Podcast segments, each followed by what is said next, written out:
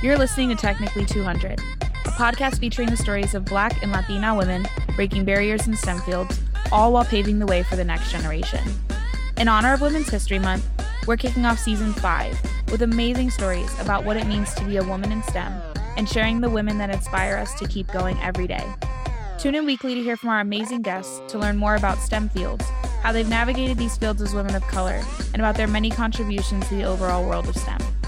On today's episode, we'll be talking with Kietra Nesbitt, data scientist at Valkyrie Intelligence. Hi, Kietra. It's so excited to have you um, on our podcast today. How are you doing? I'm doing good. Thanks for having me. I'm excited to be here. Awesome.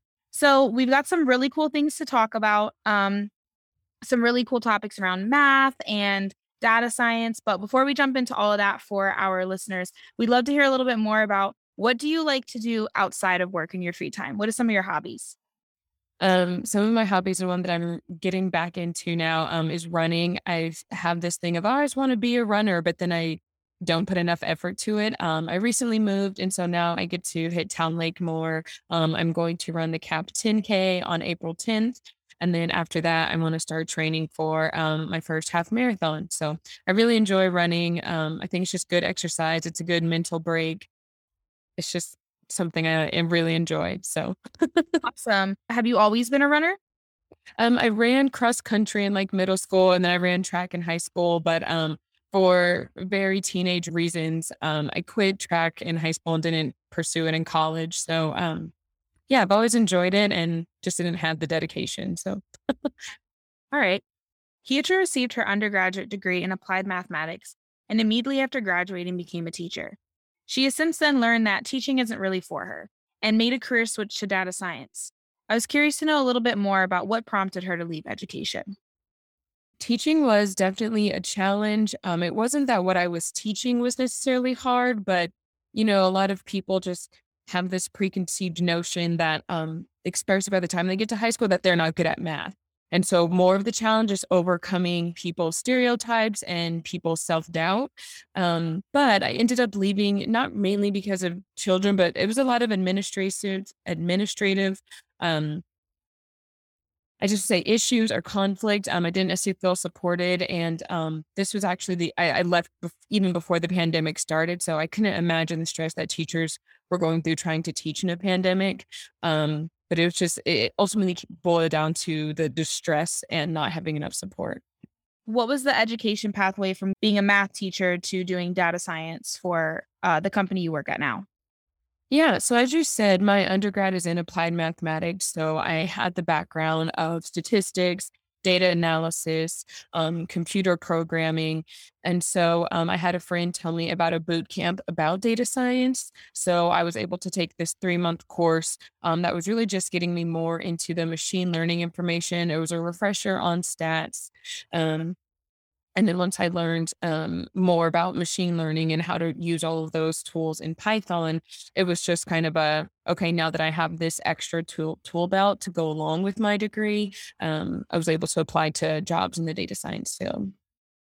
When you hear the word data science, you might think of someone sitting at a screen looking at numbers all day, but there's so much more to it than that. Kietra has worked on projects for interesting companies from cruise lines to global medical response and shares more about just how important data science is for any company. Yeah, so I work at Valkyrie Intelligence. We are a um, small Austin based AI consulting firm. And so the fun thing is, you do get to have um, a variety of projects and companies that we work with. So, um, one of the companies I started off working on a cruise line project, and um, they were really working on um, reducing harmful environmental effects. And so, one of those things, as you know, when you're on a cruise ship, there's a buffet and there's actually a lot of food waste that's accumulated. People put more on their plate than they consume, um, which, you know, you can all relate to. But um, then that's just kind of like a, a lot of waste that is going back into the environment. And are people recycling properly when they need to, you know, pull out the plastics from this? So, um, I was just doing some statistical analysis for um, this organization on the amount of food waste that's accumulated by different brands. And just showing them those numbers and what we were able to analyze was um, insightful for them. And that was exciting to me because I thought, you think you have to do this really fancy machine learning and I have to do this, all of these things, but sometimes companies just need quick, clear, um, you know, answers around their data. And so for me, it was exciting that by just using statistical analysis, I was really able to just help this organization really understand one of the brands that was working a lot better and doing well to minimize waste. And then it's like, okay, let's have all the other brands start to mimic what they're doing. So that was exciting. My second favorite project, I think, just because it was most impactful, was working with Global Medical Response. They are the nation's largest emergency transport provider. Um, and so being able to predict the uh, number of 911 calls that would happen, you know, that's just really impactful in the times that we were in. It was we're helping EMTs and first responders have more um, balance and awareness in how their day is going to go and just helping them plan and staff better. So that one just kind of pulled on your heartstrings, um, knowing that you're helping out people who are working for a good cause to save the community. So was that all going down like at the start of the pandemic around around COVID? Um, so the cruise line um I project was October 2019 um, that I began that, and then um, Global Medical Response was um, a little bit after the pandemic. We did some work with them in the beginning, um, but predicting the calls was uh, mainly 2021. So that was still there was still an influx of calls. There was still a lot going on.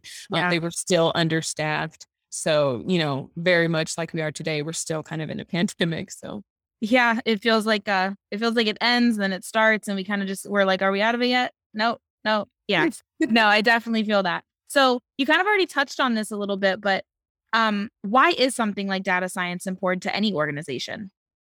Yeah, I think there was this, you know, push about um at first it was like the cloud and it was like collecting data. And so these organizations, they are like, okay, great, we're going to collect all this data. And so they have data warehouses, they just have stores and stores of data. Um, but either they're collecting it poorly or more likely they're collecting all this data and they don't know how to use it. Um, managers don't know how to pull insights out of the data. They're not able to actually make predictions off of the data. So, like, okay, well, what can you tell me now about the future? They're mainly using data and finding, okay, well, this is historically what has happened. Um, but as we saw with the pandemic, businesses had to quickly shift because what historically happened wasn't going to answer, wasn't going to be able to help them predict and prepare for their operations now that the world had completely changed.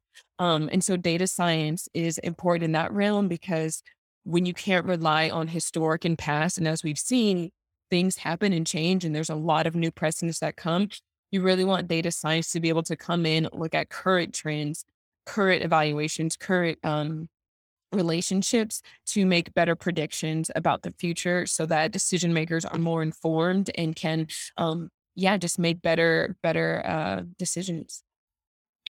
All this talk about the pandemic and changes in trends made me think of one of the biggest changes of all remote work I was interested to know from someone in this field how much of an impact remote work had on the execution of her projects.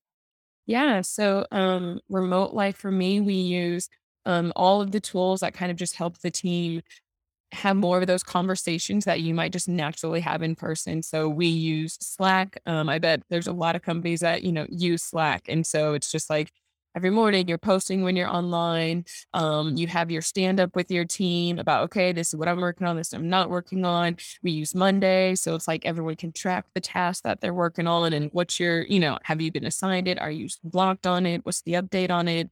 Um, lots of zoom meetings and then even with that like encouraging the use of cameras um, you know it's it's really we don't mandate it except for in one meeting when it's like, hey, you guys, this is the one meeting a week where it's the entire team together.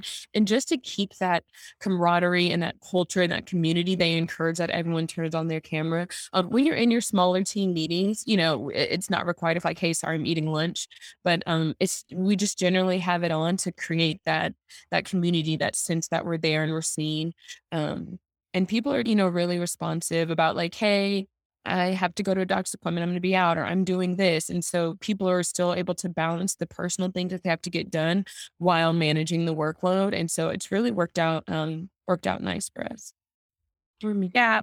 Building community is something I've heard a lot in a lot of different industries, especially as we, you know, we're either coming out of being fully virtual, um, going back to fully in person, or a lot of people are experiencing this mix. And so there's still that extra layer of how do I build community in the space that I work in? What is your take on your industry staying remote? Yeah. Um, I think remote work is fine. I think I have two opinions on that. One, um, remote is fine in my industry in regards to Austin because we know that right now we we don't have a really great transportation system. And so I think people driving into the office that don't need to just kind of add to that extra congestion. There are people trying to drop kids off at school and then get to their work. There are people that actually have to go into the office to you know meet with people or they work in the public service. And so as much as um, the tech industry can kind of stay out of that congestion then I think that we should. I think there are are times though when yeah, it's like, hey, I'm, it's it's better that we have this meeting in person, and so it's okay that there's that flexibility, or it's not every day. Maybe it's hey, you come in Tuesdays and Thursdays, or you only go on Wednesdays. Um, so I think for the industry in Austin, um, I think it would help just alleviate a lot of that traffic and congestion um, that that we know is a problem. Um, and secondly, I feel that personally, it I I honestly do feel a better um work life balance working from home instead of being at work and you know you're stressed about oh my gosh i really need to get this done and i have to get this done it's kind of just like okay hey i'm able to be a multitasker. Okay hey i need to run an errand in the middle of the day and i don't have to worry about this or is okay that i'm gone? You're just you're able to get it done and then okay then i logged on earlier or i left later. Um it's also really nice that I, I sign on at nine and I sign off at five. There's no like oh, okay, well, someone's having a meeting that runs longer. So now I'm stuck in the office longer. And, and so I'm able to really respect those boundaries. And like I said, I want to run. So I'm like, I want to get off work because I got to hit Town Lake um, or I got to go to Orangetheory and hit the gym. So it's just, it's nice that I have that balance. Yeah, absolutely. Absolutely. I've, I personally like the idea of a, of a hybrid model as well. Um, I think that for the purposes of like getting some of that social aspect, getting to see some coworkers and talk to some people in person, or for things that are more important, like you said, you know, let's go into the office and have a meeting in office definitely makes sense. But I feel I feel you on that. I feel like a lot of people are aligned with what you're saying.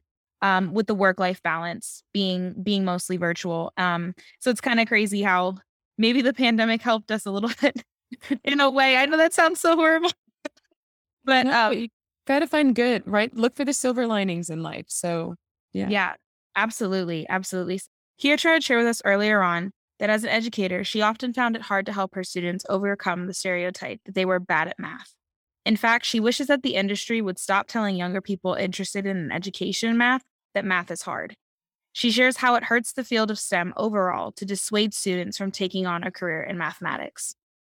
I should be proud that I have a degree in mathematics. You should be proud you have a degree in engineering, you know, biology, whatever it is. But but I think sometimes we take that that pride and we kind of give it a little bit um well this is hard if you want to do what i want to do though and so just be cautious about if you go with this job and so i think that we we put this um hard notion on it as it's it's an impossible kind of or not not impossible but uh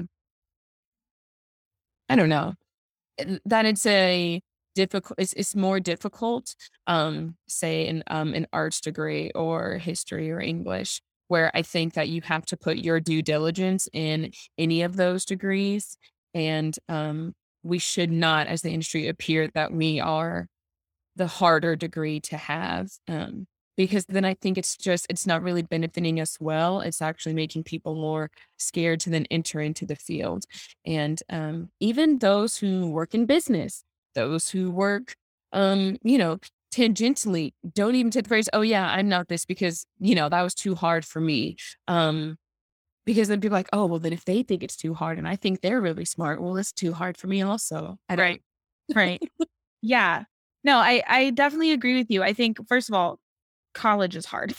so it doesn't even matter what you get your degree in. Undergrad is hard. It's it's hustle time. It's time to really crack down and work. But I really like that you're talking about this because I think um and you can correct me if I'm wrong. I feel like another part of this though is that people don't know what type of a career they can have getting a degree in mathematics.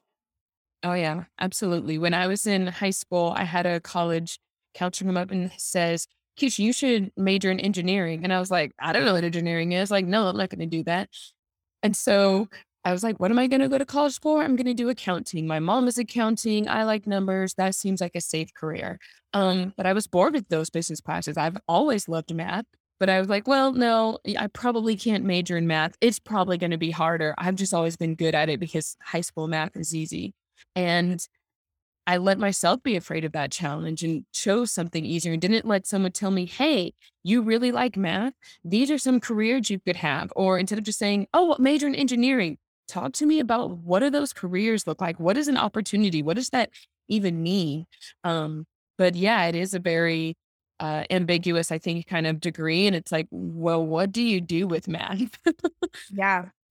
Yeah. It's clearly a field that everyone needs it. You know, the more I'm listening to you talk about it, no matter what organization or company uh, is out there, they need data. That's the way to grow. And, um, you know, I feel like when I hear people who do data science talk about what they do, it's more than just having a bunch of numbers and presenting it to somebody. You have to like tell a story with the data that you find. Oh yeah, absolutely. Um, and some, um, I think math as a degree is kind of a good basis to go into any field. I felt that people see that I have good critical thinking skills if I'm majoring in math. I know how to dig in and find that story within the numbers. And so um, there's a lot of people that they will go from math and they go in there uh, to law school. And so that is a good kind of uh, entryway as well. But yeah, back to the the telling a story, I think it, it absolutely is, and I think being a teacher um, gave me that reason of being in consulting because it's like, okay, yes, I know the numbers, yes, I know the math, um, but in consulting, you're really teaching your clients this is what your data is saying. Um, this is a story I can tell from it this is how it you know would make sense for you how it how the science translates into actual business value or roi um, so it is a, a storytelling uh, feature as well. Absolutely. Um, and so you you talked a little bit about your mom who you said was an accountant. Um, and so i wanted to you know as we're wrapping up women's history month i wanted to give you the space to talk about any women who inspire you and why. Yeah um so yeah, when you told me about this question, I thought about three women. Of course, first um, is my mom. She's just always been supportive of me. I've had multiple careers, um, and she was just a real backbone when I was a teacher. Um, just always there to lift up and be encouraging. Um, she lives in Denver, and I've haven't lived in Denver for years, so a lot of my um, professional life was not at home. And so just having that relationship with her um, always through the, you know, with through a phone call, was just nice to always have her support, um, have her voice, even though she wasn't like there, you know, in person. Um, the second person that I thought about in my circle um, is Liz Kolpel. She is the uh, director of business development at Valkyrie Intelligence. Um, and she is one of the first people that I met at a networking event and how I then got connected to others and interviewed at Valkyrie.